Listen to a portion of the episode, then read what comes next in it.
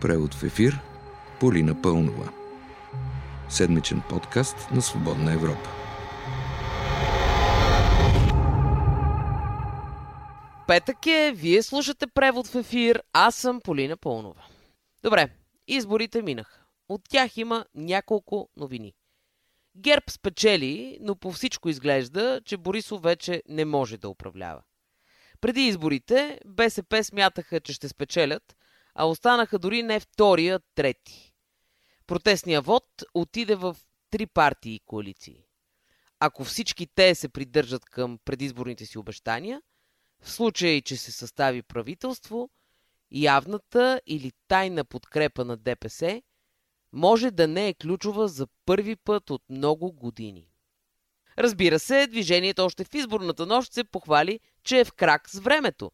Един вид пророчески са действали, ще си кажете, ако слушате Мустафа Карадая. Българските избиратели на тези избори гласуваха за промяна. Ние от Движението за права и свободи също заложихме на промяна. Още при съставянето на нашите листи. Сега да не се окаже, че ДПС са махнали Пеевски от листите в отговор на обществените очаквания, защото цялата кампания обясняваха, че това си било негово решение, а те си го харесвали. Сега, обаче да се съсредоточим върху първите три партии.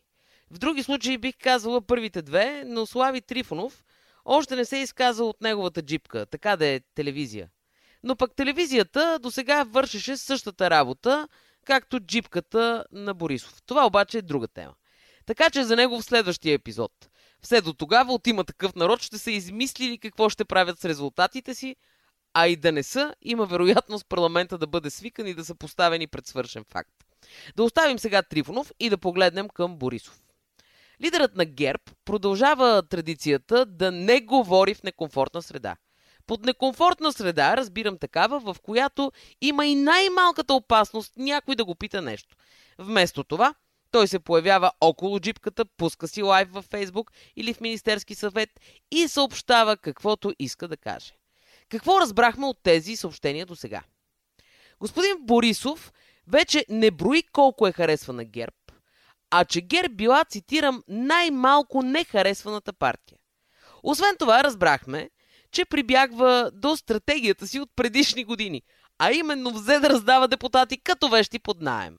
Чуйте как се обърна към има такъв народ от Министерския съвет. Да не се оправдават, че не им достигат гласове, нещо повече.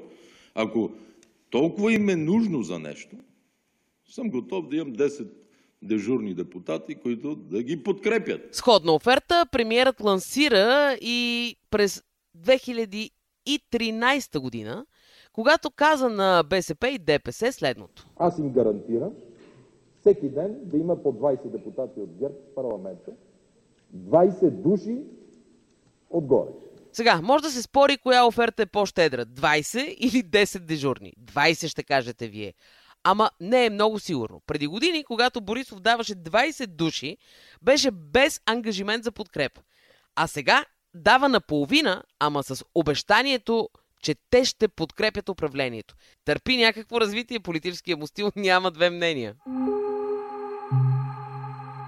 И още малко за Борисов. Премиерът няма да бъде депутат. В четвъртък той съобщи. Днес подах заявление и напуснах депутатските заплати или каквото искат.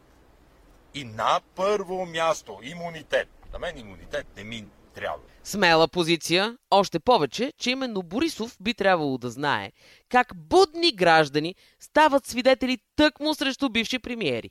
Помните как Алексей Петров от ДАНС в първия мандат на Борисов стана свидетел срещу бившия по това време министр-председател Сергей Станишев. Сега прокуратурата най-малко с една мата Хари разполага, защото нали именно в прокуратурата разпитваха Борисов за уния снимки от дома му, а пък той твърдеше, че знае коя ги е направила. Та би следвало да им е казал. Обаче да оставим този сюжет. Той е банален, понеже често се случва тия, които вече не управляват, да си имат взимане-даване с прокуратурата. Повече ме гложди един екзистенциален въпрос. Ще ви загложди и вас, когато чуете лидерът на ГЕРБ в интервю от 2010 година пред BTV. Имам чувство, че излезе от политика, това ще ми е края на живота.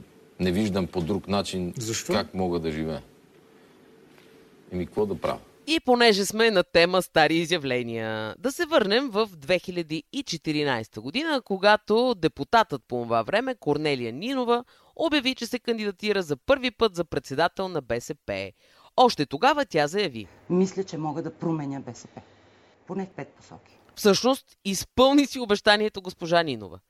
Така коренно и из основи промени БСП, че партията вече е трета политическа сила. Приемаме обаче, че мястото на партията е назад в класацията, защото госпожа Нинова, вместо да се занимава с партийни дела, лично е гонила джендъра, този български враг. Жертвала се за родината един вид. Успокоителното за БСП е, че в партията има виновник за резултат.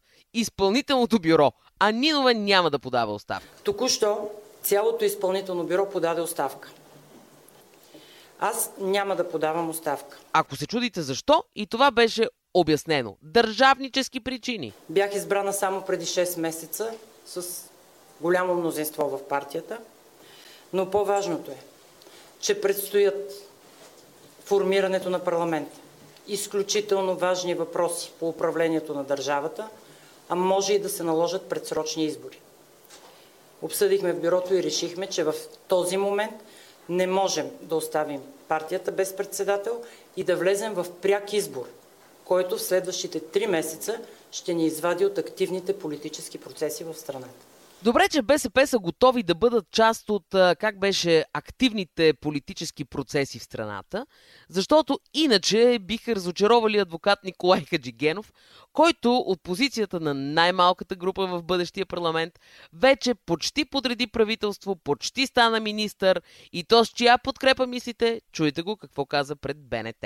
На мен може би не ми харесва подкрепата от БСП, но ние нямаме друг избор. Ако искаме да, да убием ламята и корупцията, ще вземем подкрепата на БСП. Втори въпрос, който задавам от времето на протестите. Какво правим, ако ДПС решат да ни подкрепят? Ще кажем, не, не, вашите гласове няма да ги вземем. Как няма да им вземем гласове? Изказването му идва само 6 месеца след като беше описал ГЕРБ, БСП и ДПС така. Защото те са съучастници по делото. Явно сръчно подреденият нов кабинет на Хаджигенов с гласовете на БСП и ДПС обаче ядоса партньорите му в Изправи се мутривън и Майя Манолова му отговори през медиите, точно както се водят разговори в една коалиция. Изразеното от е, господин Хаджи Генов мнение тази сутрин по националната телевизия е негово лично мнение, което по никакъв начин не ангажира коалицията Изправи се мутри вън. Не еднократно в предизборната кампания сме заявили ясно, че нито ще даваме подкрепа, нито ще търсим подкрепа от ГЕРБ и ДПС. В разговори и пазарлъци с партиите на статуквото не влизаме. С ГЕРБ, с ДПС и с БСП в пазарлъци за правителство не влизаме. Така официално изправи се мутри вън стана първата коалиция в парламента, която се изпокара помежду си, още преди официално да е сформирана парламентарната и група. Традиционно, както опитът показва, това се случва с градската десница, но в случая Демократична България не е имала време да се изпокара помежду си, защото коалицията се видя в ролята на новия кингмейкър. Да чуем Христо Иванов в изборната нощ. Демократичната общност се появи политически инструмент, който може да измести трайно ДПС от ролята му на кингмейкър. Демократична България ще влезе в ролята на а, фактора, който да налага дневен ред. Тъй като за традиции заговорихме, традиционно ролята на кингмейкър върви с ролята на инструментът, който разпределя порциите на властта и обръчите от фирми. Помните тези изказвания на Доган. Предстои да видим дали морфичният резонанс няма да се отрази така и на демократична България. Такъв беше преводът в ефир тази седмица. Аз бях и още съм Полина Паунова, а с вас ще се чуем и дния петък. thank you